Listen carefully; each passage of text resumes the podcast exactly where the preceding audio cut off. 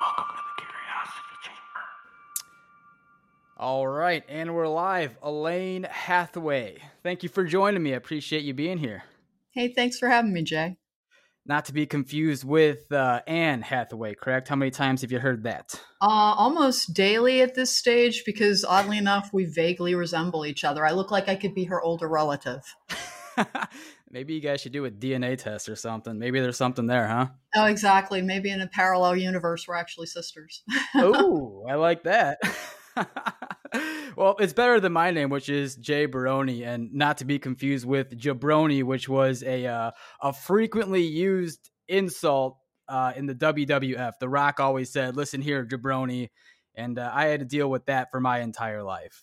So. Yeah, you know what? It, I don't. I think even if you had the name Mary Smith, people would figure out some way to twist it and turn it into an insult because man, it's just part of our culture. That's the most generic name, right? They'll figure exactly. out something. Exactly. and ask people if they came with a black and white label to go along with that. Listen, Alane, I have a confession. I have a confession for you, and this is the uh, the first time this has ever happened. Um, I, I let everyone know on the podcast I did yesterday that I was going to be speaking with you, and I don't know exactly what you do. That is no problem whatsoever. You, uh, um, let me let me elaborate a little bit. So you're like, well, what the hell? Like you invited me on the show. Why don't you know what I do? No, I have so, a podcast as well, and like sincerely, I've booked guests where it's like this is how they describe themselves, and I have no idea what that entails. So it's like Here, here's what happened. So I was on podcast guests, and whoever I I feel like is interesting and would be a good fit on the show, I'll write a, a couple sentences and invite it your like I'll I'll send the email your way, and I won't go into a deep dive of research until they accept the interview. Mm-hmm. And once they accept, then I'll go back on their page and I'll start doing research and come up with a bunch of questions. But what had happened is you accepted the interview. I went to go back on your page and the page was gone. And then I started trying doing uh, some Google searches to look up Alane Hathaway, and the only thing that was coming up was Anne Hathaway everywhere. So yeah, like, no, that, right. that can happen. You have to search under at the rising moon. So, and um, uh, my my PR agent had changed my bio, so you're the second person that I heard that from, and I will let her know. It's if you requested an interview from the first bio, when you go back, that bio page is going to be gone because she. yes. See you later. Bio. The exactly. only thing I know about you don't exist. I'm a great mystery. It's you've you've asked to spy on. I now you've blown my cover, Jay. But like, oh, I'm sorry. We'll uh, we'll edit this part out. The only thing I know about you is that you have a hit of the OCD and you're a morning person. I think um, that's I, the only thing true. I know about our exchange. You found out that I have a trauma-based form yeah. of OCD, and I double check absolutely everything. So here, let me tell you what I do. I'm first Please. of all, I'm a tarot card reader. Okay, I have a yes. podcast called Logical Magic: Examining Esoterica. I have a YouTube channel called Cronecast at the Rising Moon, where I do tarot pick a cards and explain tarot quite a bit. And then I'm also a psychic healer and then I'm also an energy healer and I'm also a channeler. And then I also teach magic because I practice celestial and angelic magic. So I think the reason that my bio drew you in was you were just like witchy poo. like, yeah. let's ask yeah. witchy poo on and see if she's going to conjure something. But for the most part, what I do is I use tarot, which is about a 600 year old divination art to look into people's past, present, and future. So if you understand your past, you can help understand why you make the decisions you make and the choices that you make that shape your future. And it helps heal your ability to make better choices going forward so that you get better outcomes. And I also teach people how to manifest more of the reality that they want and how to cure or at least manage complex post traumatic stress disorder and post traumatic stress disorder. So I do a lot of things. I guess so. Wonderful. Thank you for sharing. Um, that long, exhaustive list. Maybe they took my bio down for length. I well, I have a much better idea of what you do now. So thank you. And um, how the hell do you get started in that? Were you like in sixth grade one time? You're like, yo, uh, Becky, come here into the science class. Let, let me try and read your rib cage. I, you're, you're very close to exactly what happened when I was in sixth grade. Now I had a really, really abusive childhood. Like, and I talk about it simply to let people know you can absolutely overcome incredibly traumatic backstories. Um, uh, and my grandmother, who was a raging alcoholic and was the person that I lived with, liked to smoke in bed. And she accidentally set the house on fire. She didn't Oh realize it, and she moved to the other end of the house so that I was upstairs with the fire and she was safe. I don't think she did it intentionally on any conscious level, but she was a deeply unhappy person. And apparently, in a mattress fire, it will smoke tremendously. And even the firefighters were like, We have no idea how you're alive. Nobody wakes up. And what had happened was I was dreaming that I was sitting next to somebody smoking a big cigar, and I'd get then like they kept blowing smoke in my face, and I would I didn't want to wake up because I was like 12 years old and I was deeply deeply asleep, and I heard a voice saying, "Alane, wake up, Alane, wake up." And then something seemed to pull me out of my bed. I hit the floor hard enough to wake me up, and I heard, Alane, wake up, the house is on fire. And that is how I got into being a channeler. Now, I didn't do it for a long time, but I, I had this very, like I said, abusive childhood, and I spent a lot of time alone. And I was always aware that there seemed to be something kind of guiding my choices. It's not something as schizophrenia. It never told me to do anything. I just hmm. always felt very, very protected. And I had multiple instances like that where something literally kind of seemed to intervene and save my life, including a head on car accident when I was 27 years old that put me in a wheelchair for like four months as really Good badly lord. But it could have been a lot worse. I should not be here. Um, as badly broken bones healed. And so I uh, started reading tarot in college with my college roommate. She was a cocktail waitress at a bar in Passaic, New Jersey, which like that takes toughness, real, Oh, real for sure. She got into tarot cards because there was a tarot card reader there and we started reading together and we were terrible we were so bad at it because all we cared about at that particular stage in our lives at like 18 years old were like dudes um I- Hell I yeah. moved- and like you know and like so every single card had something to do with a guy as far as we That's the real dark art. exactly. And then um, uh, actually, when I moved to Colorado, I got myself my own deck and I taught myself how to read, and I've read in some capacity ever since. And so that's how I got into that. And then when I was going through a divorce um, several years ago, I just started reading uh, like almost every day and realized the cards would tell me every single day what was going to happen and like how to fight a divorce battle and all kinds of things. And I had been practicing magic from about the age of 20 on and i practice a form of enochian magic. It is not enochian magic by the way which is from the book of enoch and it deals with celestial and angelic figures. So i go through the archangels who are all assigned an element and i am connected most to the energy of air which is the archangel gabriel which is the spirit of communication. And when people come to me they get messages about their life's purpose because i am what is called a crossroads guide so, how does somebody get into that? Like, you're incredibly isolated and live in a world where I could both be very grounded, but always in another space as well, because I kept myself company all the time. And uh, because I guess I was very, very unsafe from the age of zero up, um, I seem to have some kind of guardian around me. But, you know, for all that, I'm one of the most grounded and practical people around. And so it makes for a good balance. And for anybody doing divination, please remember the 3D counts too. Stay firmly grounded in the 3D. When you go for a tarot reading, ask things like, What do I need to know? Because it will help you, again, heal what you need to heal so that you can get better outcomes and then you can manifest the life that you're hoping for more easily.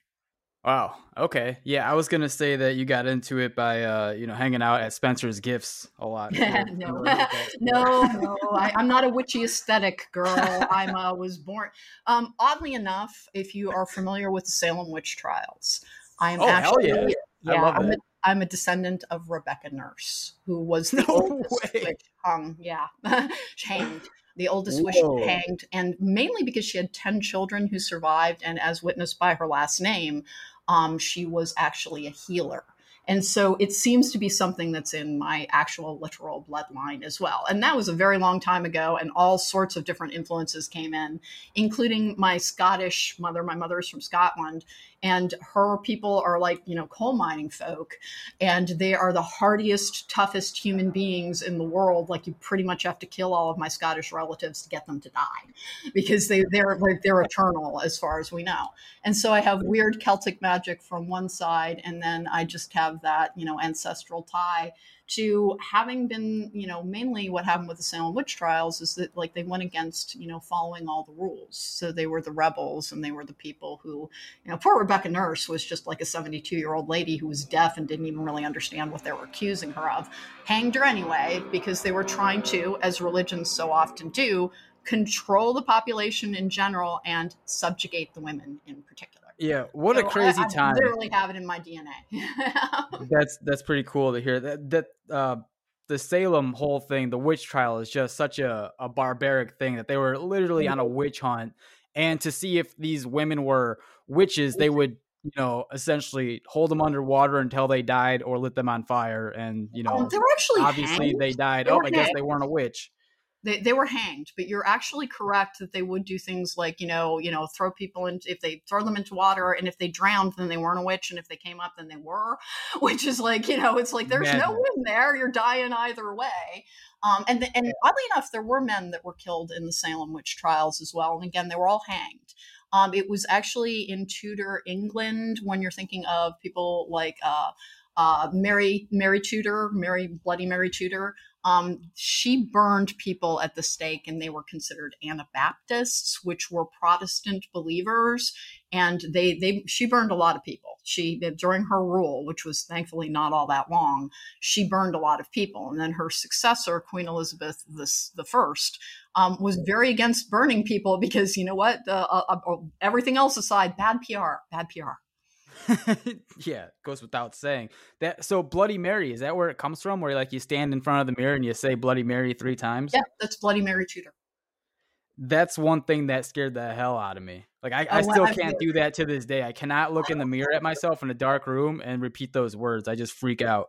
Well, there's remember, intent behind words does actually perform something. It does help shape the energy around you. So whenever you're doing those, you know, stiff as a board, light as a feather, yeah. mirror tutor yeah. things, you're calling on programmed energy, and it does actually help open up a portal. So if it, if you've had an experience where you're like, yeah, I'm not that much of a believer, but we did this thing at a sleepover, and I have never slept the same since. Oh, it yeah. is because you are actually uh, repetition and intent behind it creates a form of magic. So you are opening a portal. And to anybody here who's listening, if you've ever played with a Ouija board, if you've ever screwed around with tarot boards, do, oh, do, yourself or um, Ouija boards, do yourself a favor and get a smudge spray or Palo Santo or sage in order to clear the space afterwards, because you have actually opened up some energetic areas. And when you look into an area, something can look back and some of the worst, like, you know, hauntings and poltergeist things start out with somebody being like, we got a Ouija board and everybody played with it. And then we don't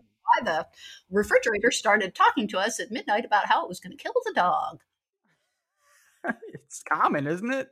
Like you, you hear it, too often. Common. They open that Ouija board and, and shit starts going sideways, uh, like pretty pretty much immediately after and, and me and like there's there was a cute little meme on TikTok where like this very good looking, frankly white guy is like striding down the street, looks over, and there's an abandoned Ouija board, and underneath it it is says the start of every horror movie. Oh, I should take this with me. Sure. he goes to like you know reenact The Conjuring. no thanks, I'm okay. I'd rather just you know watch football on Sunday instead of dealing with ghosts. yeah, see, the 3D matters and frequently has dark ghouls and demons. So there's now, that.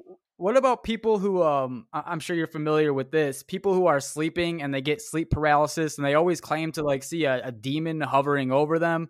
Like, what's, what can be the cause of that? Like, do uh, dream catchers open up some kind of portal um, dream catchers are actually supposed to kind of like you know think of it as a like a net that you skim the pool with. They are actually supposed to catch things that are against you and to help you manifest your dreams. So they're actually supposed to be like basically uh, screens on a portal so that the bad stuff does not get to you. So here's what happens when you're dreaming: you move into a different state of consciousness, meaning that hey, when you know when you're asleep, you think that world is real and it is to your sleeping subconscious mind. And just as there are, when we talk about other dimensions, which this is not woo woo science, this is MIT science.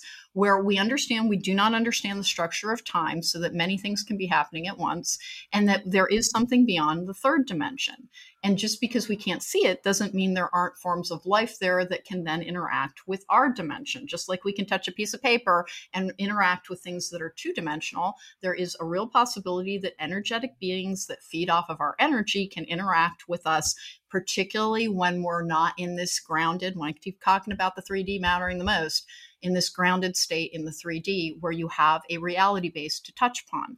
When you are asleep, your reality base is kind of loosened and softened. And so things that want to interject an energy into you to produce a particular energy so that they can then kind of like the, think of yourself as a battery that something is using that you, somebody is putting you in their remote control as a battery. And that's what mm-hmm. can happen when you're asleep.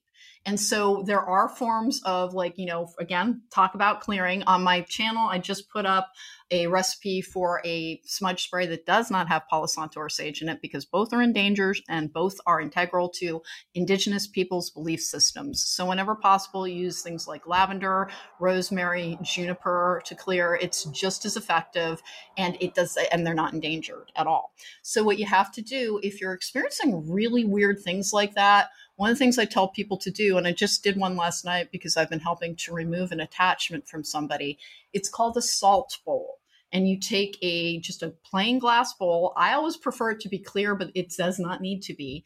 Fill it three quarters of the way with, if you have spring water, that's best, but tap water will do as well. Let it sit out for at least 12 hours, and the um, all the additives in it have a tendency to dissipate and purify it more. And then you hold it in your hands, just like in the law of manifestation, where they tell you to charge things with a particular energy. You hold it in your hands and you ask that your subconscious space, your unconscious space, and all forms of your consciousness be protected as you sleep you hold it in your hands to charge it, and then you take a tablespoon of sea salt and put it in there, again, charging it to clear your psychic space. You put it in there, and you can either use fresh cranberries on the top of it, or you can use the rind of a lemon and you put it right next to the top of your bed or right underneath where your head would rest. So, underneath the bed. And that is supposed to help detach anything that is attached to you either through generational work, which their generational trauma is frequently part of a generational curse, which is a, a, perpetuating energy brought about usually by karma, but sometimes by practitioners. And that will start kind of like, you know, think of it as weeding your garden. It won't take away your dreams, but it'll get the crap out. And then in the morning, you take that water and you throw away the lemon or the cranberries and you pour the water into the ground and that is supposed to, grounding energy is supposed to take away anything, which is why you're supposed to, if you have a Ouija board that's misbehaving, please do not burn it. Mm-hmm. That releases things, but you can bury it. Now, please oh. remember salted water will actually kill things like plants. So pick a patch where you're like, I don't care. Oh, look, everything's dead there already. Dump it there. Do it yourself. Thank you for those. I mean, that's that's pretty useful stuff. Uh, my ex-wife always complains about like she has sleep paralysis and there's like she always senses something hovering over her. Maybe it's maybe it's like the past of me or something. Who knows? My some of my energy is probably still on her. well, here's what it is. We have when we're kids, we have a great like open mind. We believe things that we grow to understand are not possible within this reality without there being some form of magic involved. And most people during the formation of self that occurs between the ages of like 12 and 14, which is why middle school is such like a minefield for so many people they True. close down being that receptive to their environment and believing in all things. Now, people who are very empathetic or frequently or the products of an abusive household and they have to be very aware of somebody else's actions to stay safe, keep their receptors open. And it's such a common thing that because we only can do what we have learned and you know we're always talking about like the mistakes of generations past and their parenting not the best. And so a lot of people have these emotional and energetic sensitivities because they had to be very aware of one of their caretakers. And if they don't know how to center shield and ground which are all things i can teach people then they don't they can't protect themselves fully. So it sounds like with your ex-wife she really was perceiving something but that she had an open space or open portals around her from things like being very sensitive and then interacting with the stuff that we shouldn't when we're young and we don't know that it can be dangerous. Things like Ouija boards or using divination and without proper protection. And it can come towards you. It won't influence your waking world too much because you have control of your conscious mind, but it will influence your subconscious mind. She has a uh, a dream catcher and she also has like a stick of sage and she does that frequently.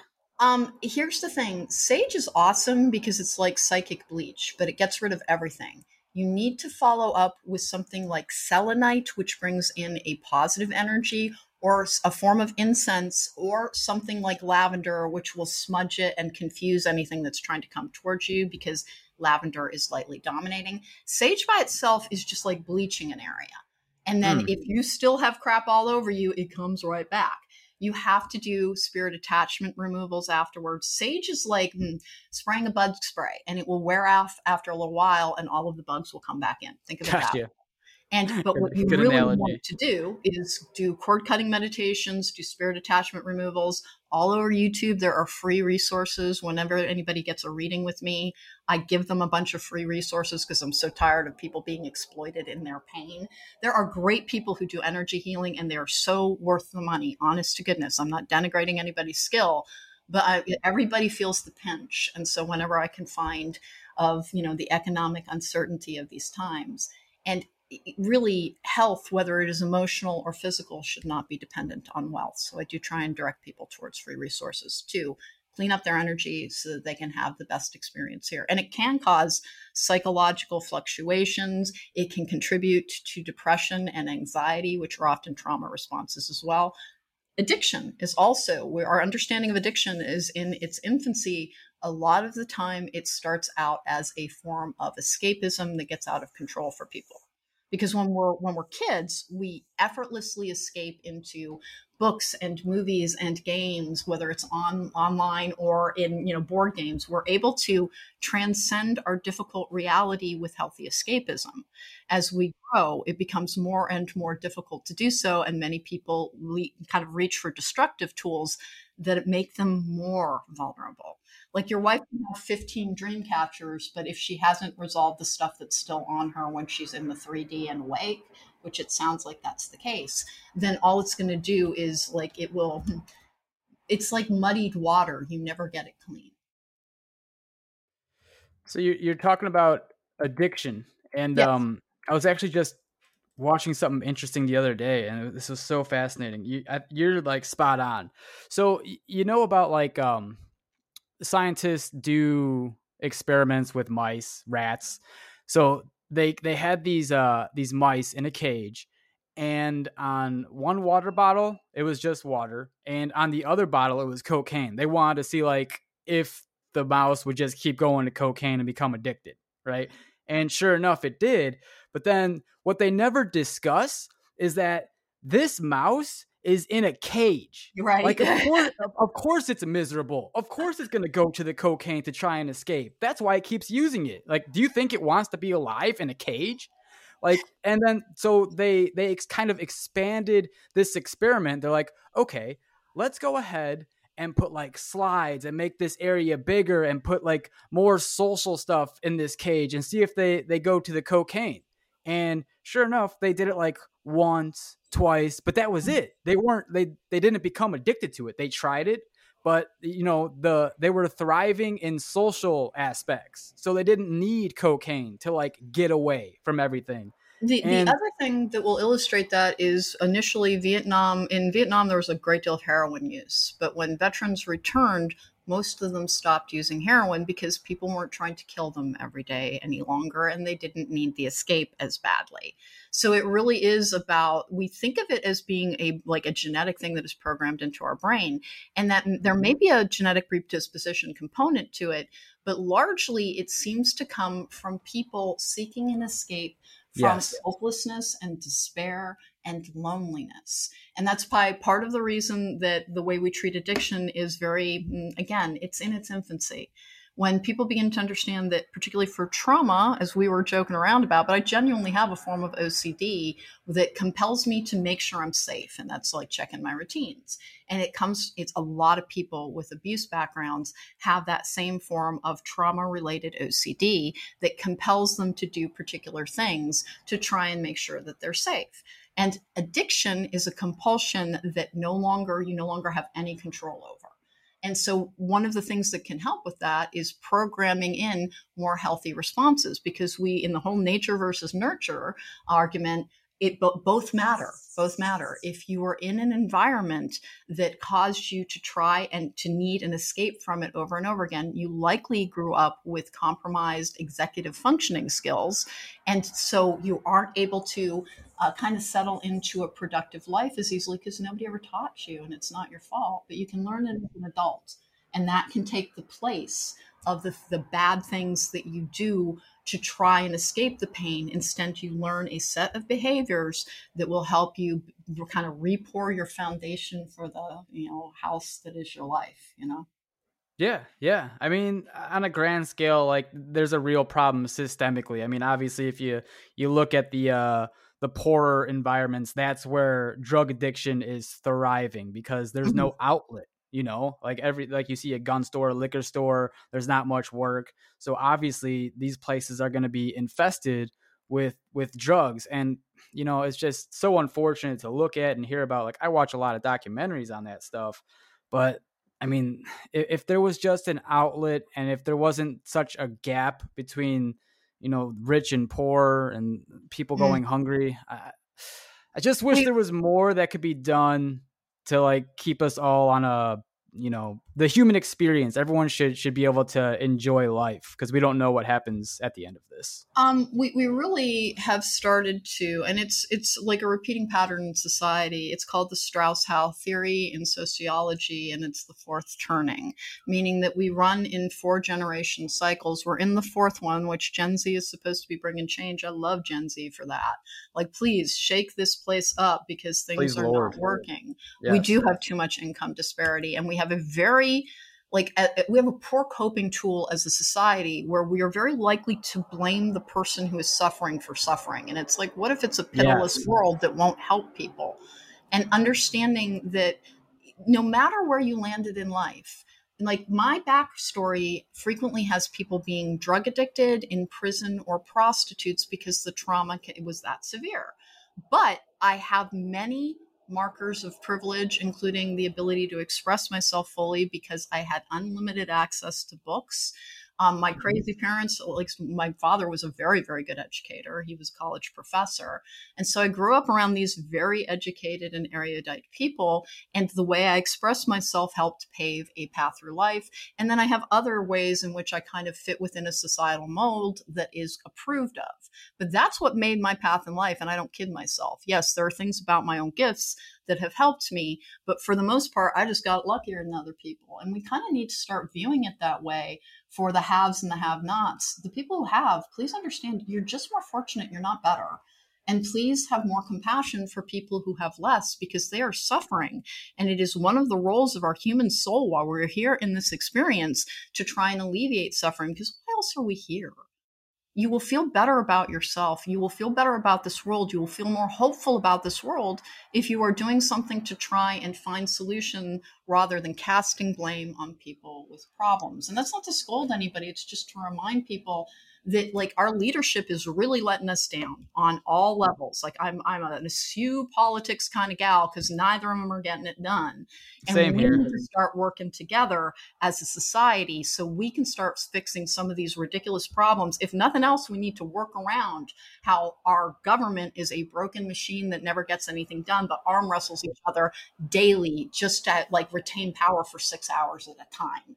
And yeah. that's the way it's working. So we need to be like, okay, that that that system not working so well what can we do together and please stop judging people who suffer from addiction they are not of weak character. They did not have good role models sometimes. They did not have good opportunities. And our ability to reach out to people who are suffering is very much hampered by that broken machine of bureaucracy. Start approaching people who are suffering as like you wouldn't look at somebody who had their leg freshly broken and could not walk down the street at, with disdain. You wouldn't be like, "Oh, it's your fault for breaking your darn leg. I don't care if a car ran you over." You would Exactly. understand that they had an understandable reaction to an injury. Energetic and emotional injuries work the exact same way. They just cripple your ability to put together a functional life. And when you live in a society that doesn't have any safety nets for trying to help people who have been energetically and emotionally injured to become thriving and productive society members, then you are likely to reach for destructive ways to escape from this reality. And that's all that has happened to most of those people. And we're making housing out of reach for people. We have really normalized people living in their flipping cars, folks. It is Uh, yeah, time no to kidding. to change. If we Yeah. don't change things, who's going to do it? Yeah.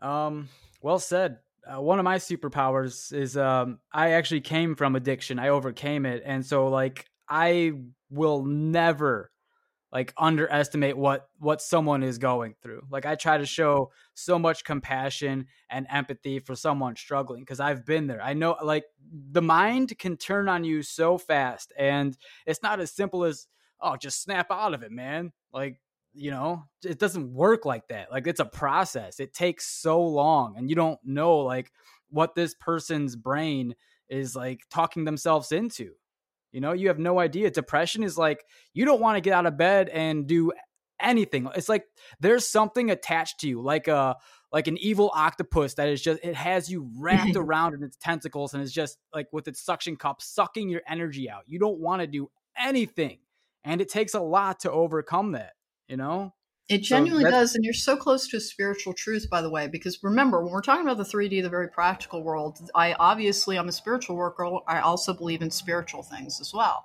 When you talk about something literally being attached to you, that is actually true. Please understand that if you have ever experienced a tarot reading or anything else that made you say, there is something beyond this world that we cannot see, that you are acknowledging that other things exist as an influence. And when you are depressed, it is like being kidnapped because your personality is almost entirely different. Hopelessness overtakes people. They can't even find the ability to try. And that is not something to judge nor shame. It is something to have some compassion for. But honest to goodness, everything that you see somebody going through, you are just a stroke of misfortune away from experiencing as well, no matter who you are. And please understand that. And I think that out of a fear based place, people begin to judge people who are suffering because it makes them feel safe from that fate. That when we look at people who are unhoused and we like, you know, just cast so many like aspersions against their character instead of saying, like, yeah, man, nobody can afford an actual place to live on what is being paid to the majority of workers. People are spending 50% of their take home pay on their housing, and that's if they're lucky in a lot of areas. That is not a sustainable situation. Please not, stop no. blaming the people who are suffering from the misuse of power and start figuring out what can we do to alleviate this societally crippling problem where we could approach people as simply having something that they do not know how to overcome themselves. They're suffering. they're mm-hmm. people who are suffering. Please find your compassion for others. If you're reaching for judgment, ask yourself why. We're all capable of doing things that we are not proud of. We all have parts of ourselves that we're like, I either deny that or I don't know what to do about it. We're all doing that because we're all human, we're all fallible. We all have what's called a shadow side, which is the part of our personality that was formed in trauma. Absolutely everybody can be overtaken by their shadow side if they do not have the tools to help dig themselves out of that hole. And if it's an epidemic in this country, ask yourself what's wrong with the structure of this country that it has become an epidemic, not what's wrong with people. A lot of those people are working so hard.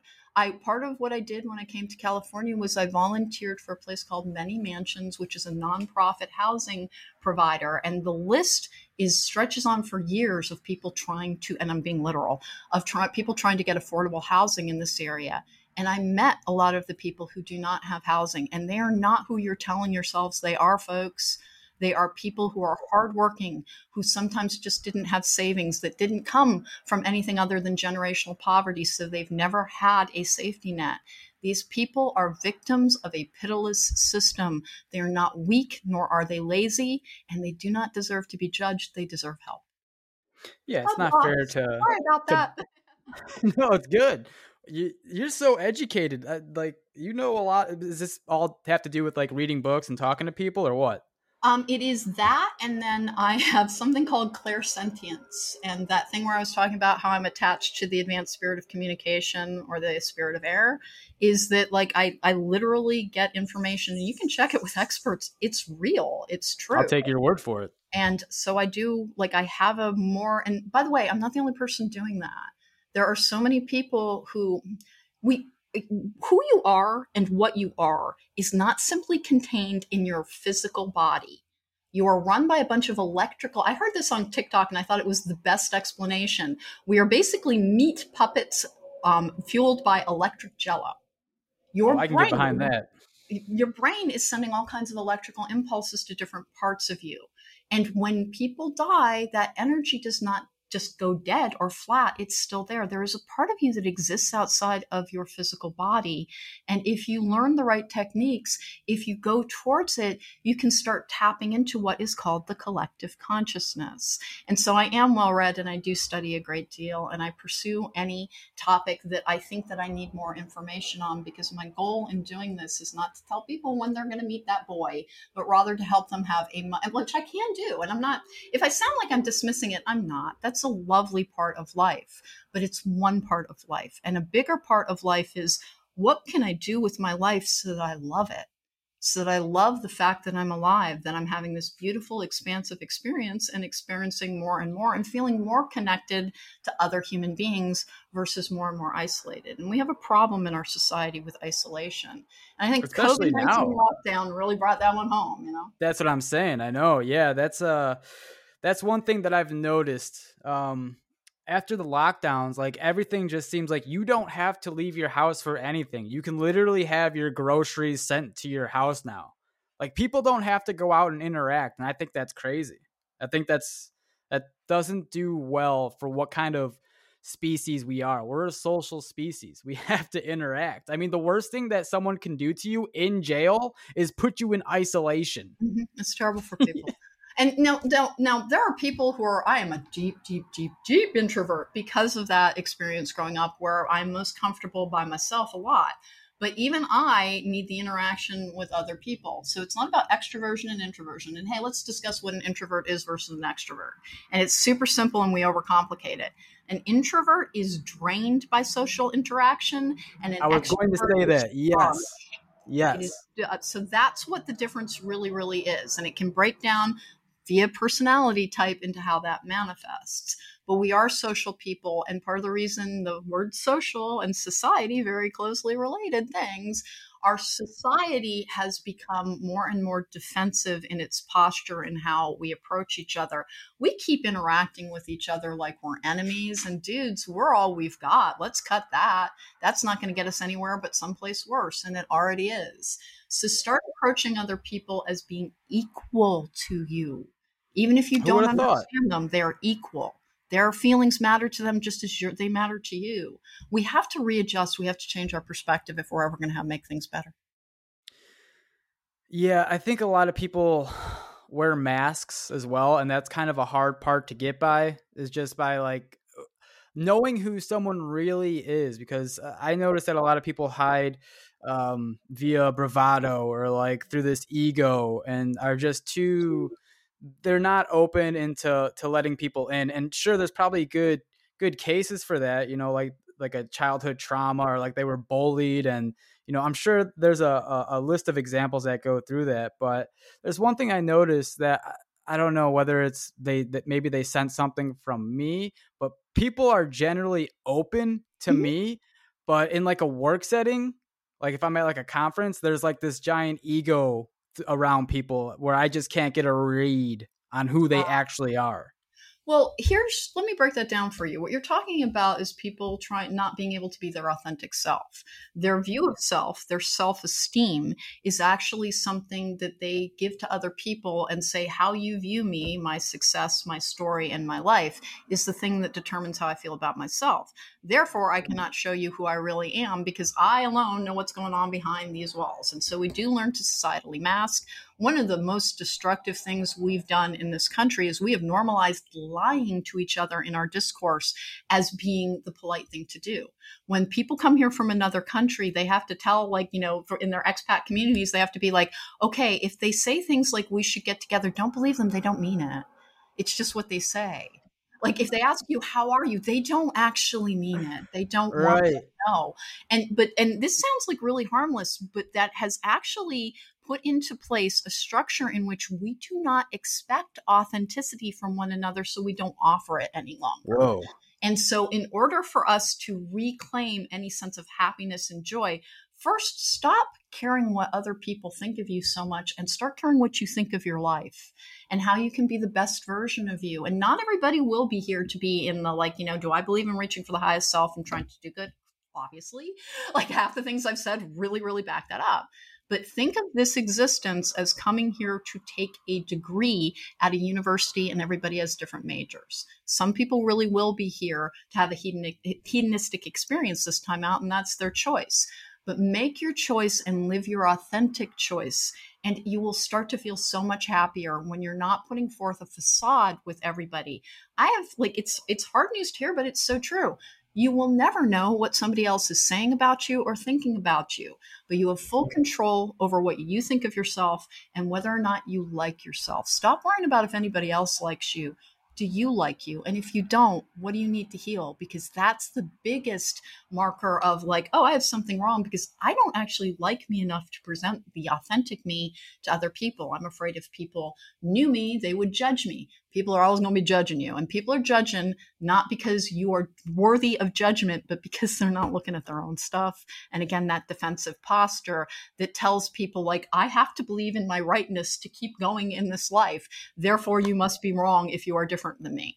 No, difference and variation is part of our species. And if we learn to accept it and embrace it, we will have a functional society in a way that we don't now.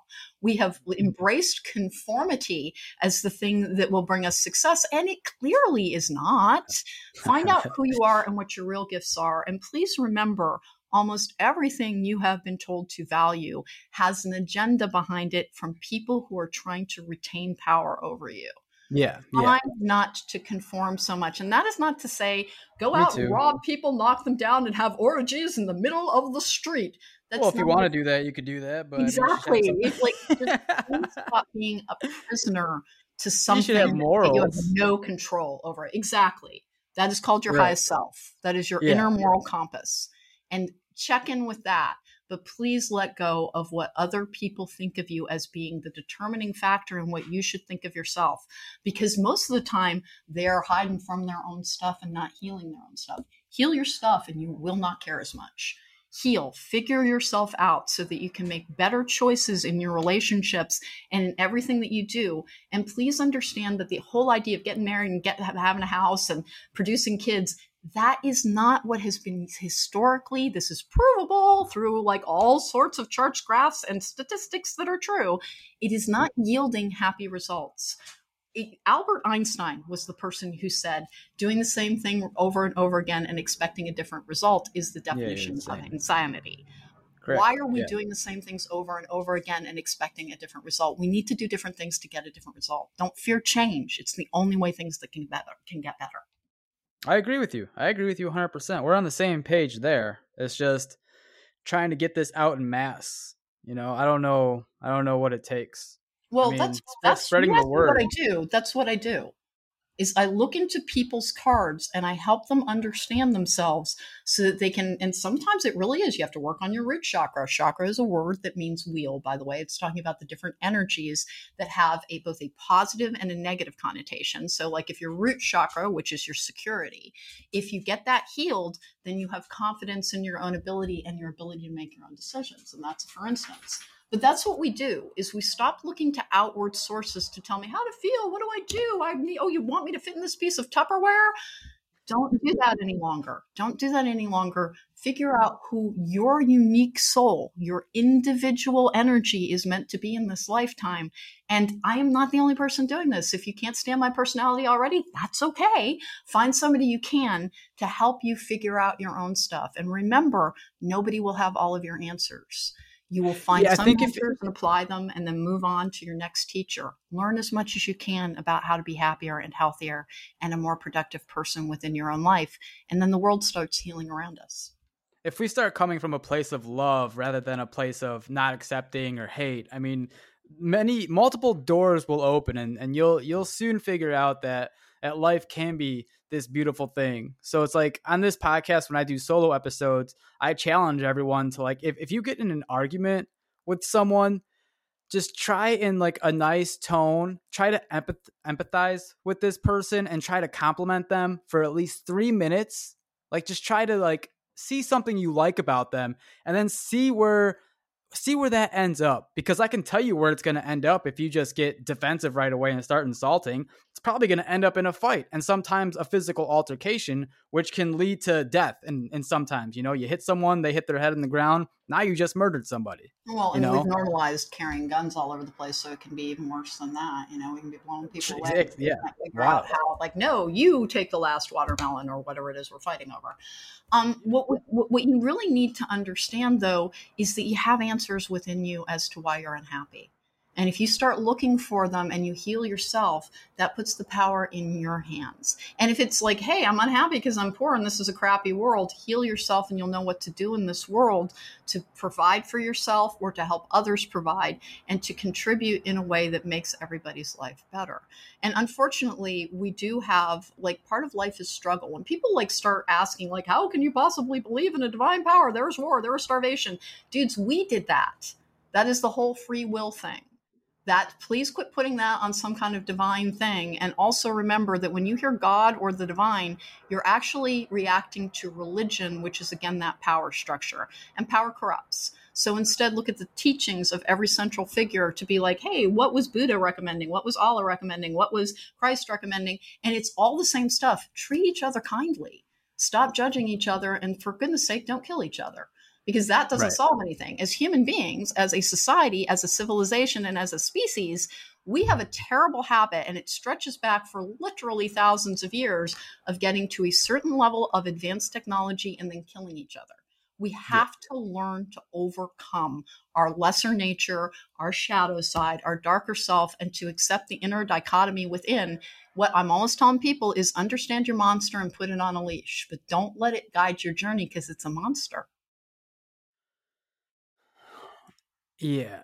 Uh, so I was on this run today, and we're, we're gonna go over this live because I haven't really spoke about it live. But I was on this run, and I was just kind of wondering, like, is social media kind of making making all of us sociopathic in a sense of, like, if if you want to be your true self, like for me, I'm gonna create this content. I'm gonna speak how I want to speak, and then I'm gonna post it on social media Eh, knowing knowing that there's going to be some negative feedback but i know that i have to block out a lot of these people who are just talking from a negative place but at the same time i feel like i'm being sociopathic because i'm not caring what these people are saying to a certain point so i'm like what? Well, uh, am i a sociopath now because of this No, that is not what a sociopath is, by the way. and like, it, it's not. What, what you're talking about is that people have reached a level of being unable to empathize with people as feeling beings to the extent that it almost feels as if they're psychopathic or sociopathic. But what it really is, is that we have learned to detach somebody's image from their humanity. And then the other thing is is that when people are lashing out online, please understand that is the they're trying to get rid of this negative, hurtful, terrible energy and that's the only way they know of doing it. You know what self-harm is, right? When people are cutting on themselves. That is the externalizing of internal pain. And that is what people in comment sections are also engaging in. And don't don't intermingle with it. If if you're not reaching for something has a really hard time reaching you, and just allow it to pass by as a symptom of a other person's often agony and frustration and anger and they feel so abandoned and they feel so alone that they lash out at others just simply to let something out almost like lancing a boil or something not to be gross but that really is what it's about. But inside of that person is somebody who is just hurt and unable to process what to do about it to heal the wound. So instead, they're always trying to find that band aid. And in fact, if you look, there are multiple times where people confronted their online trolls. And instead of finding these terrible people with machetes, what they found was like people who are just deeply conflicted and needed somebody to talk to and needed some way to understand their own anger and their pain. And most of the time, they were unable to sustain that level of like lashing out at people. People yeah. are reacting from a place of fear. Please understand that anger is almost always a defensive mechanism to protect what you're actually afraid of. And people yeah. in this society have been taught to fear change so much. Please understand that the influences that have taught you to fear change, again, they do not mean you well. They do not want the best for you. They want the best for retention of power. And that means they're taking yours, dudes. So yeah. please stop playing into that game and start. If you feel like lashing out at others, ask yourself, why in the world am I so unhappy and what can I do about that? And when somebody lashes out at you, see it as being about them, not about you. They like, and yeah. particularly in a society that has a lot of problems with women because we're so concerned with who has the power. One of the things that you have to do as a woman is like not hand your self esteem to other people who are trying to tear you down with their appraisal of the way you sound, of the way you look, of what you weigh do not care about them. Do not respect the opinion of somebody that you not, do not have an innate respect for. And it is very difficult to respect somebody who is taking out their feelings on other people. It's not making us sociopathic. It's making us it's like it's like every the world turned into a great big customer service bank.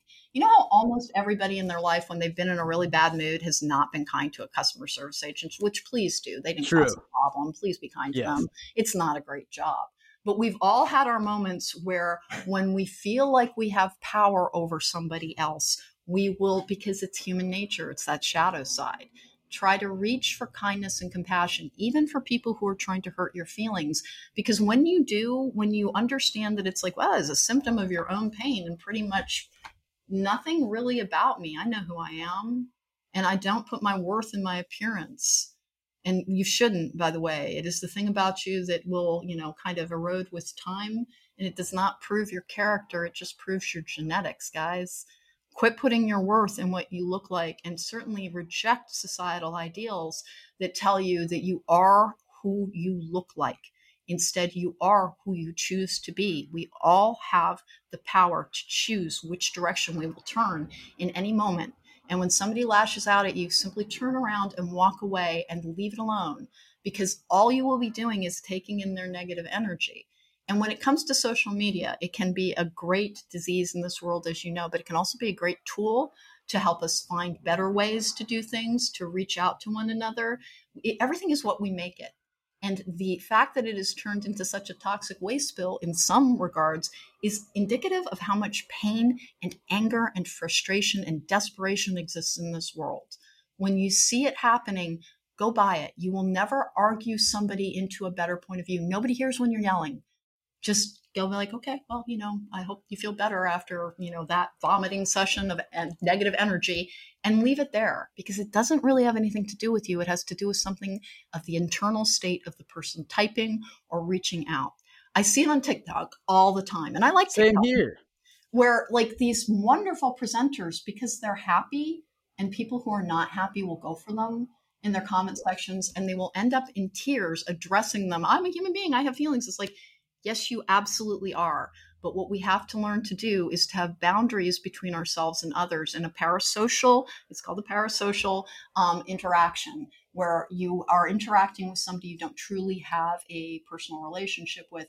And understand that the only way that that negative energy gets to you is if you let it get to you. And that is not to say you are responsible for your own abuse. You never, ever are. But you have the power over being able to go, man, you must be miserable. I hope you feel better. Bye. And you don't need to, you don't need to interact. You don't need to interact. And if you the second you put your self-esteem into the hands of a very unhappy reality, they're gonna go for you. They come for everybody, and, and it happens to me too on YouTube sometimes. And I just, you know, I remove the comment. I don't read them. Like I, I don't read them. It's like I get two words in. It's like, oh, this is gonna be delightful. Bye. And it's that's not, the best way to do it. We have to because remember, what other people do is about them And if they're hurling judgments at you, and I'm a, I'm a celestial angelic witch, I'm a tarot card reader, I'm a psychic, and I'm an energy healer, uh, honest to goodness, that's like holding up a kick me sign. But honest, honestly, the only way it matters is if I care what other people think. And that weird like experience I was talking about with near complete isolation growing up serves me so well as an adult because I have never fit in and I will never fit in and I don't wish to fit in because I've been watching it from the outside for so darn long. I can see what's wrong with the machine that you're calling life right now and it's breaking down. So, like, if you want to hurl barbs at me, okay, but they're not going to get to me because honest to goodness, it's not that I don't care about you. I care so much about you. Even if you kind of hate my guts, I care about the fact that you're in pain. But my directly interacting with somebody who is thrashing around in pain is just going to get me kicked in the face. So instead, I'm going to keep going forward, trying to give people the energy that they need to heal themselves. If we, it's like the ripple in a pond. If you if you throw a pebble into the pond, it will start creating ripples. If you throw a pebble into your emotional world, it will create ripples of understanding, of compassion for self and others, and the ability to be the best version of you that you can be. And when you're the best version of you that you can be, your self esteem is in your hands it's called ego death when you can look at another person and understand they're just coming from their own perspective. When you step outside of a situation and be like, well, what if this wasn't about me? What if it's about that person who's three mortgage payments behind or has a really bad knee but doesn't have health insurance and so they're constantly in pain? Or what or they're going through a divorce or their teenagers are driving them insane or whatever the stimulus is in their life the catalyst for them to need to like kind of engage in that energy letting where they negatively lash out at people. When you take that greater perspective and stop making it about you but rather a greater symptom of a societal ill it becomes easier to step over. And it's not in an uncaring way it's in a like listen i hope what i'm doing will help address that and i hope you help feel better too because inside there is somebody who's just in a lot of pain. Please understand when you see somebody behaving appallingly, it is not that they have lost their humanity entirely. It's that they live in a world that disregards our humanity so deeply that they have learned to disregard others' humanity. It's not part of social media as much as it is part of a symptom of a greater societal ill. Yeah few questions for you. Wonder, wonderful rant you just went on there. I know I go on rants a lot. well, that leads me to my next question: Is uh, do you have a book? Do you plan on writing a book? I'm supposed to be writing a book. If I ever find the time, I absolutely Makes sense. will. But I, I do have a podcast, and my friend Jacob and I, who is Jacob's awesome. He is a gay polyamorous witch, uh, Celtic witch. Shout out to Jacob. Yeah, Jacob is awesome. Jacob is awesome, and he is just such a I don't do all of my podcasts with him, but we address how to have hope. We address how to heal from triggers. We address um, how to have patience, how to forgive, all of these things that people are, if you learn how to forgive others, it will give you such peace. It will yeah, that's the hardest thing for people to do, though. It well, it's because they want something from somebody who has hurt them, and it's like, please remember that analogy where people in pain are flailing around and they're going to kick the orderlies sometimes. That's a vicious cycle. And exactly, if you keep looking to a source that has hurt you for the thing to remedy the pain, you're going to be in pain for a long time. Choose closure. Choose to let go of toxic connections. Choose to understand that, by the way, if you can't forgive, don't worry about that. Heal and forgiveness will come, but it is the divine's job to forgive. It is your job to heal. Heal the wound, and you won't care so much about the person who cut you any longer. Have you ever dabbled in psychedelics? Um, I have not. Because well, the, I beg your pardon. In way many many years ago, I guess I did uh, do shrooms.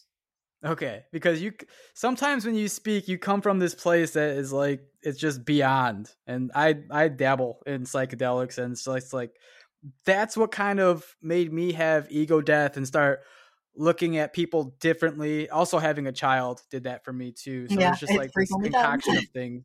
Yeah, yeah. And when you speak, I'm just like everything you say makes so much sense. When I was in that state of mind, it's just like there's there's more to life than than what we see out of our eyeballs. There's just so much, and it's sometimes it's hard to articulate, but you do a wonderful job. And Thank that's you. exactly why I wanted to invite you onto this podcast. It's all coming back to me now. It's because I, I've had I've had people on in uh, in your profession before, and they actually gave me readings at the end of the podcast. And okay, so this happened twice, and each time, the day after, I had so much anxiety. My energy was gone. Like, oh. I- oh yeah, ob- I'm like, obviously there is something very real. I had to leave work one time because my anxiety was so bad. No, and you- I, like, I, tell I- I work on your documented it. chakra. I tell you to root, Yeah. I tell you your future, and then tell you to work on your root chakra to help with your anxiety. Um, Yeah, that it- is it was like that's a need to energetically balance. It's something knocked you off balance. It drew away too much of your physical energy in the 3D, causing you anxiety, and so you need to rebalance. After every, at the end of every day, I do a full energy clearing and usually a sound balancing because whatever on my clients is going to come for me. And like, can it get to me? No, because I protect and shield like a crazy person. But please understand that when you're reaching into a psychic space, it can actually pull you a little bit off balance, and you have to do things that are grounding afterwards, including drink a great big glass of water and eat something healthy. It'll pull you back down into your physical body and help you feel more grounded. But what you're referring to with when I'm talking, by the way, ayahuasca is what a lot of people are using to uh, achieve spiritual journeys. I don't do that. I have not done that. Um, Yeah. I channel very easily. You're referring to my ability to channel where I don't need to pause and have conscious thought, but I just have access to accurate information. That's channeling. Yeah. Yeah, Um, I I- have to. I- you, I you're like in the express lane where I have to take like the scenic route and like eat something to get there. You're Uh, just like please tapped remember, I, I was never really joined with society. I've always stood on the outside. So I've, that's why my connection is so clear. It's not that other That's cool. people don't have this ability. It's that interactions with others, as you were describing when you've had other readers on, can pull your energy off balance if you're not taking the right steps to protect your energy and to ground and to shield. And by the way, if you're like, this is all very woo woo and I don't wish to sit in a lotus position and try to connect, grounding can be achieved in a variety of ways. Exercise is grounding, eating a good healthy meal, and it needs to be healthy so that it helps with your blood sugar. And if you love sugar or something, have it afterwards. Do things in a balanced state, and you will be in a balanced state. And that's really what grounding is. But standing on the actual physical earth, if you can manage it in your bare feet, is a grounding activity. Um, going for a walk in the park and trying to connect with your 3D world. And then there's another grounding activity that can help and it will reset your energy. It's called choosing your emotional direction, which is a very important concept in emotional wellness, which is when you feel sad, when you feel anxious, when you feel angry, is you kind of do the steps to take care of physical you. It's called responding and not reacting. So if you're hungry, eat something and try to make it healthy because you'll get a better result from that. And then you will also look around your environment and try to find, I use five because five is the number for change, five things in your environment that you actually enjoy things that are making your life better. They used to say things like count your blessings, and it got turned into a way to tell people to shut up. Oh, I like count your blessings. That it was really, really good advice, but it got turned into a shaming direction Wow. when it's actually a reprogramming thing. If Yeah. you are choosing to focus on the positive in your life, and if you're hearing this right now, you have something positive in your life because you have the leisure time to do this. So Sure. there's something positive. Not and by the way, people can be in dire, dire circumstances, and I'm never ever dismissing that. But there is almost always something in your life that makes being alive in this particular moment, and that's living in the present, um, it ma- makes it worthwhile, makes it beautiful. Like I can look outside my window right now, and I have a hummingbird feeder, and there is a hummingbird the size of an effing chicken sitting on it right now because I put food out there all the time, and it's that the boy's bulked up. it's like exactly humming chicken. Um, it's just it's the coolest thing. I have a beautiful view from this window, and I those are the things to focus on in order to inhabit a better energy, to inhabit a better vibration. Do the things that will change the energy you're in or the vibration, the vibe. So listen to upbeat music. And if it's like, I feel terrible, I was sobbing my entire way through that dance playlist, Faking it till you make it is when your brain chemistry starts to kick in something called endorphins, which are the happy hormone pills of our system. And yeah. when you start courting them and going towards them, then your brain chemistry can start. Think of yourself as a great big computer and you're reprogramming yourself. When you feel anxious like that, the thing to do is mindfulness breathing to make yourself feel your body. So you would breathe in and out, counting the inhale and then the exhale, and then sit there and be like, what does my thumb feel like? Like you can sit there and pinch it. You're trying to get yourself into the here and the now. Remember, the future is just imagination from where you are now. You do not need mm-hmm. to worry about it. If you are grounded in the present and you tap into your own guidance, because we all have guidance available to us, it's called having a team, ancestors, and spirit guides. And if that's a little too woo woo for you, then just think of it as tapping into your it's own not. common sense and practicality. And that will be the same thing is if you are able to calmly sit in the present moment, most people are pretty resourceful and they know what to do because they have the inner guidance or the common sense to be able to choose better or more accurately. But if you go to I've a been, uh, feel well afterwards, go to a park, touch a tree. I swear to God, it'll help. I've been implementing ice baths, and that has like, honest to God, like that seems to get rid of like the bad juju or demons that are inside of me. Like I'll um, sit in there for six minutes, and after that, I feel so good. You want to talk about an, an endorphin rush? Oh my! And the rest of the day, I just feel no anxiety. Like that was the hardest thing I had to do today, and it was very hard. So everything else is a breeze, and I'm just like more in the moment, and nothing bothers me. Do, do, you know that's actually a cognitive behavioral therapy technique as well, which is courting anxiety or a stressful situation in order when you're safe and you have control over it. Like if it became overwhelming in the ice bath, you just hop the heck out. Yeah. It is bringing yourself towards that in a manner in which you can control it. And when I'm working with people on overcoming triggers, one of the things that I have them do is work with something that is mildly challenging in the 3D, like playing on the Mind Games app, where it's it does it's not so challenging that you can feel like a failure, but you have to focus. You have to focus in the here and the now. But like when I'm anxious, one of the things I do is play that because it's just enough stress to be like, oh, can I get this right? and it gets rid of the energy. So what you're doing is courting a stressful situation to bring it under your control. And that is not just a woo-woo thing, that is a neuroscience thing. Yeah, there was a um there was a direct like uh I don't even know what to call it. The next day, okay, so I, I took a an ice bath, right? And that was very difficult. And at night it started storming out and I had hockey and it was just raining so bad. It was raining sideways. Mm. And normally I would be a little anxious to like drive on the highway when it's you can't see anything, but I was just so calm, cool and collected. It was the weirdest thing.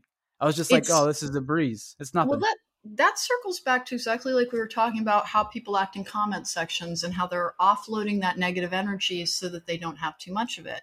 What you're describing and taking an ice bath is offloading that negative energy so that when you went into a situation that was stressful, you had already gotten rid of the pent up or the backlogged energy so that you were just in the here and the now and you had more confidence in your ability to handle the motor vehicle or to handle the situation, knowing that if it's way too dangerous, I'm just going to pull the heck over. I'm not going to do this to myself and that that is almost always the answer most of the things we get very frightened about all we really need to do is learn how to control anxiety within a moment and to alleviate it in a way that helps. And doing things like uh, taking cold showers for like two or three minutes can emulate the same thing as a, a, as an ice bath. And it's exactly that is exposing yourself to controlled stress to bring about the reaction that has been troubling you to offload that energy to kind of just purge it it's purging it it's that same thing with like it's gross but it's the right analogy lancing a boil yeah yeah, so I yeah I've been very happy with that. I, I, challenge everyone to to try and do something a little bit challenging, put you in in a controlled, stressful environment, and then see like start your morning off like that if you could, and then see how the rest of your day goes. Mm-hmm. You know, I, I believe it'll it'll be like tenfold. It, will do some serious good for you. I agree. Um, it sounds like you've got a really yeah. good method, Jay. Yeah, it's awesome. I, I love. uh We were talking about keeping a healthy lifestyle. I run a lot. I do uh, the ice baths now, which has been amazing. Nutrition is a big thing. I, I'm just always active. You know, I'm trying to live in the moment and enjoy this experience. And I'm starting to get a little bit older, so I want to be able to, you know, prolong how long I can, you know, um, do these activities because I play hockey, baseball, softball, you Right. name it. You know, Uh, do, do you know there's actually a psychological component in exercise that uh, helps with addiction? Years ago, and I'm, I'm really like 15 years ago, I quit smoking because I used to smoke.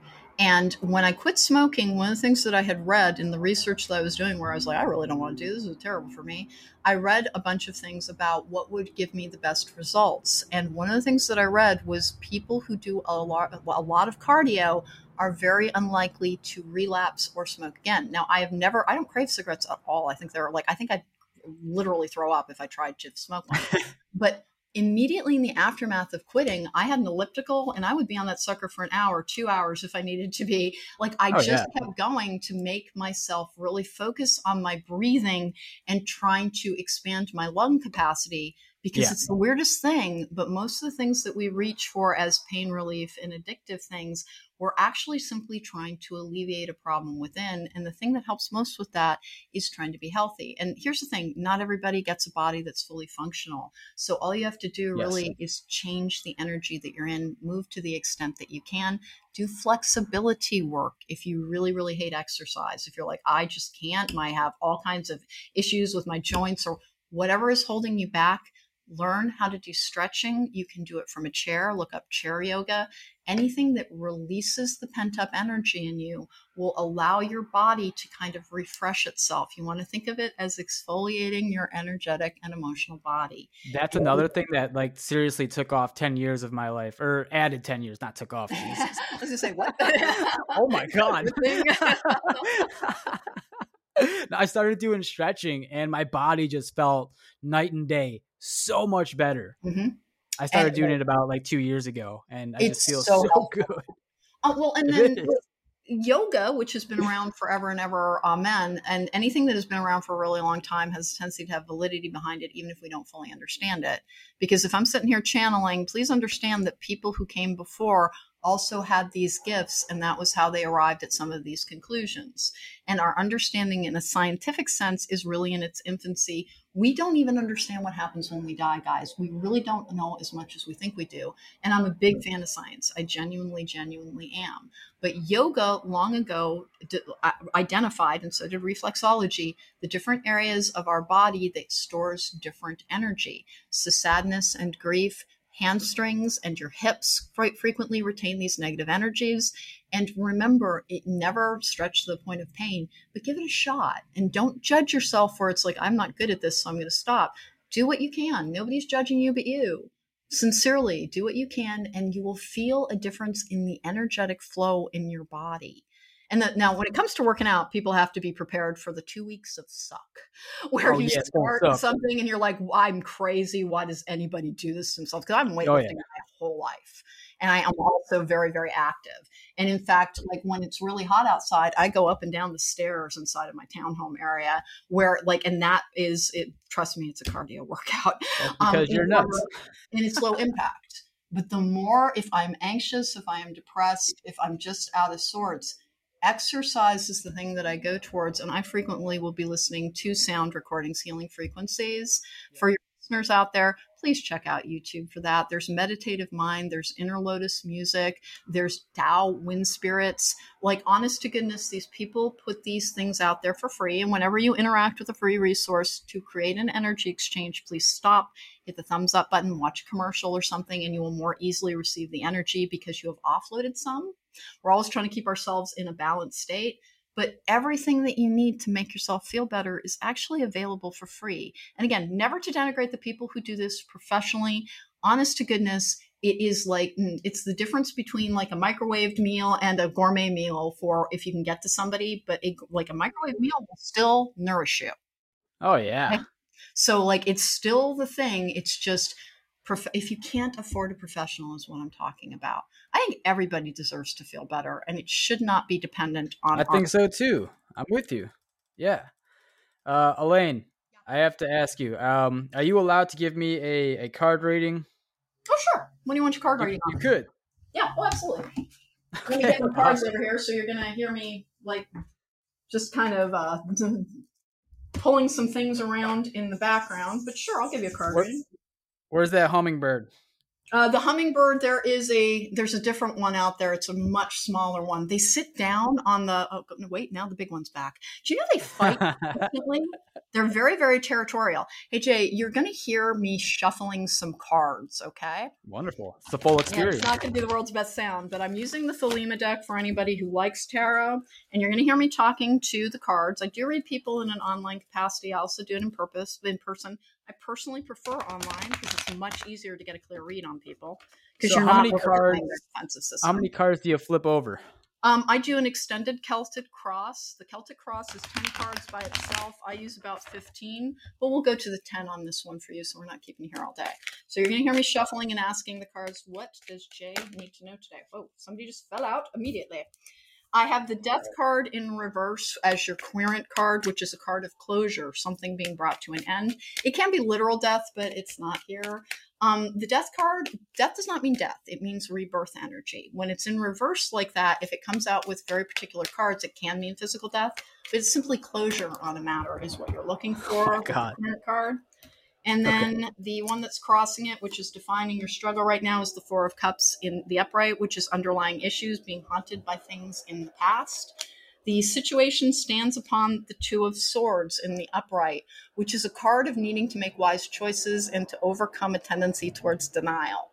Is that most of the reasons that you are being thwarted in some of the things that you're trying to achieve is that you're in denial about certain areas of your life and where you're directing your energy. And it also is telling you that you need to heal your root chakra to better tap into your intuition. Recent past is the Four of Swords in reverse, which is a lot of active energy. Eight of Swords in the upright is the crowning situation. The Eight of Swords in is in actually in reverse here. Um, that's about freedom. You have something coming to you which will set you free when you let go of something from the past. Two of Wands in the upright is a crossroads energy, which is the short term outlook, which is another you get to choose your path.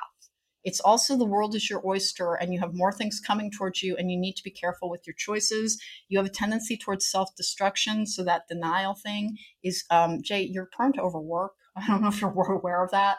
Like, remember, workaholism is also a form of addiction, so be careful with that. Seven of Pentacles in the upright is the card of, it's called the Farmer's card, but it's also, some people see it as failure. I just don't. It's a trust the process energy, it's keep putting in the work. But if you honestly haven't been making the progress that you've wanted to, it's because you overcommit your time. Like you don't have a very work a good work life balance, and it does throw you off balance sometimes. And you still do things very compulsively, like things like exercise. You need to have you need to give yourself permission to be a slug every now and then, which apparently you're not very good at that. Everything is meant to exist in a state of balance. My external influence is the King of Pentacles in reverse, which is a recurrent battle with depression. Hmm. You're also very, very concerned about the state of the world and the well, the but this is all very like standard stuff, where you're not sure what's going to happen in the world, particularly for your child. That you want to think, see things get better, but when you start contemplating things, you feel that like kind of dark sucking energy. If you're, I don't know if you're on meds or not. I don't think you actually need them. I think exercise is like your your go-to on that but please remember the role of food and also indulgence because you haven't figured out that balance yet nine of swords in the upright is feeling restless being plagued by fears nightmares sometimes not being able to sleep well. That's in my hopes and fears which is one of the guiding influences here. Nine of wands in reverse is like you have three markers for frustration as well with the six of pentacles in the upright. This is telling me which is a balanced state and receiving and having gifts this is telling me you really would benefit from energetic balancing. By the way, this is not going to be a full read. This is like a lightning fast at a party type of read. What do you need to address in order to have better? Two cups in the upright, which is a balanced relationship. Two of cups in the upright is a soulmate card. A tendency towards codependency in the past that included addiction meant that you had either non reciprocal relationships or you were very much in the runner energy where you had a fear of intimacy, being able to be seen as your authentic self. I don't know if it's in your life yet, but it's in your outcome area where you have a relationship coming to you that is far more balanced. Um, but that you have to stay on top of, um, again, a tendency towards codependency, which is a form of addiction. Um, you really need to lean in on what gender is your child? He's a boy. Okay. You really need to learn about how to communicate your emotions effectively with him because he will learn those skills from you. And part of what your pitfall was that nobody taught you how to understand your emotions. So you were kind of flailing around with them and reaching for the wrong things for a while. Um, your first relationship looks, your first two look a little bit toxic, but you have one that's coming up that I really genuinely like the look of. Nine, oh, oh my goodness. Nine of Pentacles in reverse, which is a tendency to attract energy vampires, people who will drain you. You're an empath and you need to learn how to shield and balance more often so that this is not as draining for you. Because it looks to me like, depending on the guest, it depends on how you walk away feeling.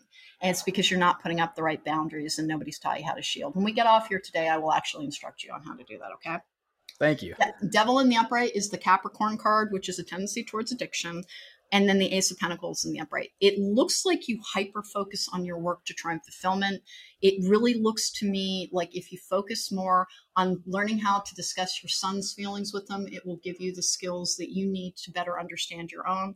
And if this is a current relationship i like the look of it I don't think it is at present, but you have something coming towards you. Remember, when you hear relationship, don't just think romance. Relationships are friendships and family. You have a good working relationship coming towards you that is going to teach you a great deal about expressing yourself in the moment because you have a tendency to stew and it will come out at inopportune times. And even though you have a really good balanced like approach to your physical body now and emotional management, you're still struggling with expressing your emotions at a time when it really means the most. Meaning when you don't have good back and forth in personal relationships because a part of you retreats and like it's almost like you lose your words or something. Um, spot on. Seven of Wands in the upright is a card of overcoming adversity, with the Four of Pentacles in reverse, which is about opening your heart space and then the page of wands in reverse. Hey dude we need to get you working on your sacral chakra your root chakra. Um, you don't know how to handle your frustration and you engage in activities that are not always going to be practical like exercising like jumping into an ice bath when what you really need to understand is that you're bringing things to the table from a fear based place that you are repeating a pattern, particularly with your son, and that the way to get around that is to start talking to him about how he's feeling and what what's making you angry. Why are you frustrated? And it will start tapping you into your own ability to express yourself in the moment, which has held you back in most of your personal relationships. If you start applying that, you'll have a much better outlook on that. Queen of Swords in reverse is facing a difficult truth. Chariot in reverse, Three of Swords in the upright, Ace of Wands in the upright. Um, it also looks like you hold back in personal relationships out of a fear of continued heartbreak. Remember, the past does not repeat itself. When you change, you change your outcomes. If you heal your internal energy, it gives you a better outcome. It looks to me like you very much fear your temper because you had reactive people around you when you were younger. And that is a big part of the reason that your ability to verbalize kind of shuts down when you're in a confrontation and you don't know how to express yourself fully, which is not something that you normally struggle with, but you absolutely do in interpersonal connection.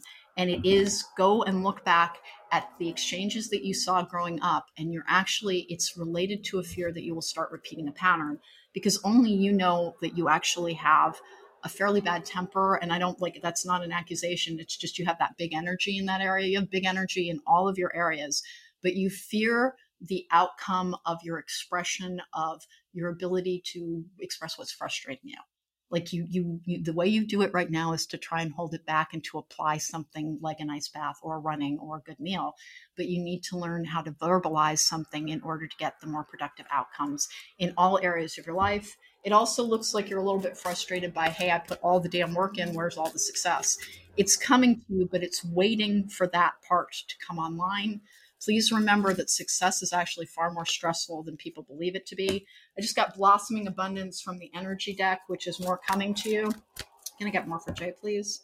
with the healer of the ages, which is um, that's literally what you need to heal your energies in order to have a more balanced output in your interpersonal connections.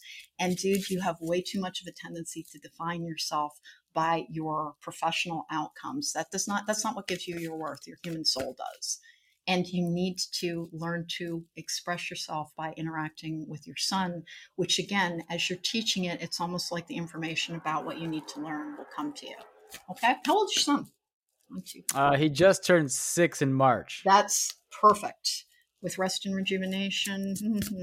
Boy, you have a hard time giving yourself permission to just pause and happy family. You just do. Like you're like you you have that like don't take this personally. It's never an insult. If you have not figured this out i'm super super direct. You have a tendency to become agitated when you don't have something to do. When you're like you feel like something is always chasing you to the next thing and that is the thing that you need to conquer in order to have the success that you actually work very very very hard for but you've been wondering it's like when's everything going to pay off when it can pay off in a way that won't hurt you. And you haven't figured out how to deal with negative emotions in this course. You only know how to do it from an internal place. And that's what's been holding you back. Okay. Got it. All right. Yeah. Another question for me, sir? no, it's like speed uh... therapy. When I like the, now, do I do predictive tarot? One hundred percent. But the thing is, is that everything I just told you will if i give you a predictive read and i can do that.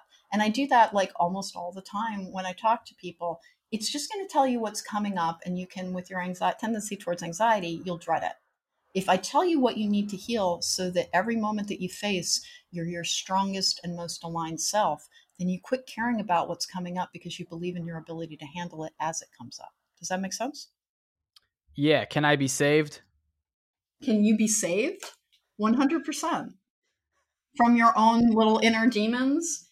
Yes, but it's going to be a battle for you because you are an overthinker. You're that little bit brighter than a lot of people, which remember that's your genetics and it's felt very distancing. It's been hard for you to get truly close to people because you feel like you can only ever give them about 70% of you. And if they knew the other 30%, they'd just think you were crazy. And it isn't that you're crazy, it's that your mind goes a little bit more quickly than other people. You suffer from racing mind quite frequently. And even though you don't like to slow down and meditate, learning how to do so through training wheel meditation, which is where you literally exercise first to spill off that energy and then find a cool place to sit down. You need to be physically comfortable. And then just you count the inhale as one and then the exhale as one. So you go one, one, two, two, and you go up to 10 or 11 if you prefer the 1111 for spirit guide messages and you set a number of times you will do that to start learning how to meditate because you don't meditate for beans. You like you're you're like is it doing anything? Can i get up yet? And what you need to do is start with like i'll do this for two iterations of clowning up to 10 i'll do this for three. I'll do this for five you need something because you have an overactive mind to focus your mind upon. And the rote activity of counting is what you need to help get yourself into a state of receptivity. Start trying that, Jay. You'll get up feeling better because that's the only thing that still plagues you is that sometimes it almost feels like there's a rabid wolverine on the back of your neck. Like you're really like, ah, it's almost like being electrocuted. And the way to do that is not to, what you do is you go towards an activity. And what you need to learn is to how to be still so true throughout my whole life i tell you. I've always jumped from one thing to the next thing to the next thing to the next thing. And like i said you know when we're off of here i'll send you a couple of recordings that'll start learning uh, uh, help you learn how to balance and again it's free stuff because i really do believe in that. But that like start listening to that put it on while in headphones while you're running and see what a difference it makes. Because it's going to be difficult for you but that's the hurdle you need to clear is not doing more but learning how to do less because it's a state of if you're constantly moving forward, nothing can take root. You have to that, learn how to pause. Okay. okay. That makes sense. The way you just worded it right there just hit home. All right. yeah. Any other questions for me, dude? No, there's a lot to absorb there. Um, thank you so much for doing that. I really appreciate it. And I can I can just tell that you love what you do. Like this is you. You are you. You know who you are. I do love self. what I do. I love yeah, I love what I do because if people it's like people are missing a puzzle piece to themselves. And what I do helps them find that piece. And like I said, they put it into place and suddenly they feel whole. And it isn't like, again, t- tarot can be used for multiple things, but I've found the best use of it is in helping people understand themselves and what they need to heal. Because you can get the best tarot reading in the world where it's you're going to meet a guy named Sam and he's going to have brown hair and like it, it can do that. It absolutely can do that. But that's just one instance in an overall life and it will always miss things in a predictive capacity. If you heal you can a count on your own intuition to help guide you and then when the unavoidable uh, like kind of tumultuous quality of life comes towards you you will be able to handle it in a way that your your outcomes just improve the way you feel improves and you'll let things go more easily because you struggle with that as well. And honest to goodness looks like you're you're like it's almost like you it's not that you're waking up tired it's that you're waking up feeling like something's chasing you sometimes and that thing is you I got a lot to work to do on myself. don't we all? but I, I, don't think things should should come easy. Like if you if you want to make a change, uh, most cases it's going to be difficult. So please yeah, understand to... that there is no arrival point in healing. You don't hit a day where you're healed. You yeah. hit a day where you understand yourself enough that when the challenges of life, because we need challenges to grow. When we talk about manifesting and prosperity and abundance, please remember for anything to be abundant, it must blossom. For anything to prosper, it must grow. That includes you. And if you want to start, if you want to have the healthiest garden, figure out what your, you know, garden's blight is, meaning what's holding it back. And what we were I talking you should about make t-shirts. You have like you have like great quotes. If you make a T-shirt with like some of those quotes, I'm buying it. All right. Well, that is awesome and good to know. If you solve your problems, you can slay your dragons, and that's what we're all trying to do. Alane, how could people find you? You can find me at, at therisingmoon.com uh, to book a tarot card reading or a life coaching session with me. You can please check out my podcast, Logical Magic Examining Esoterica. If anything is bothering you, the chances that Jacob and I have already done an episode on it are high. And if it's not there yet, it's likely coming.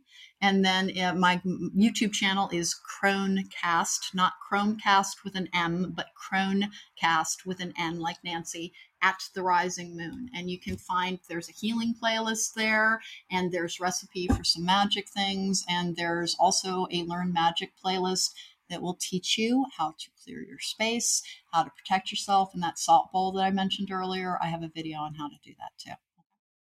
Alane, thank you so much. You're such a genuine person. This was an awesome podcast. Thank you so much for doing this and spending time with me.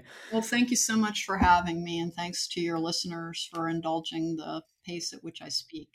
I, I, nobody's going to mistake me for a Texan. I say, you know, I open my mouth and 800 words. Everyone listen, go check out Alane. Uh, Alane, again, thank you so much. Uh, pleasure having you here. And everyone at home, goodbye.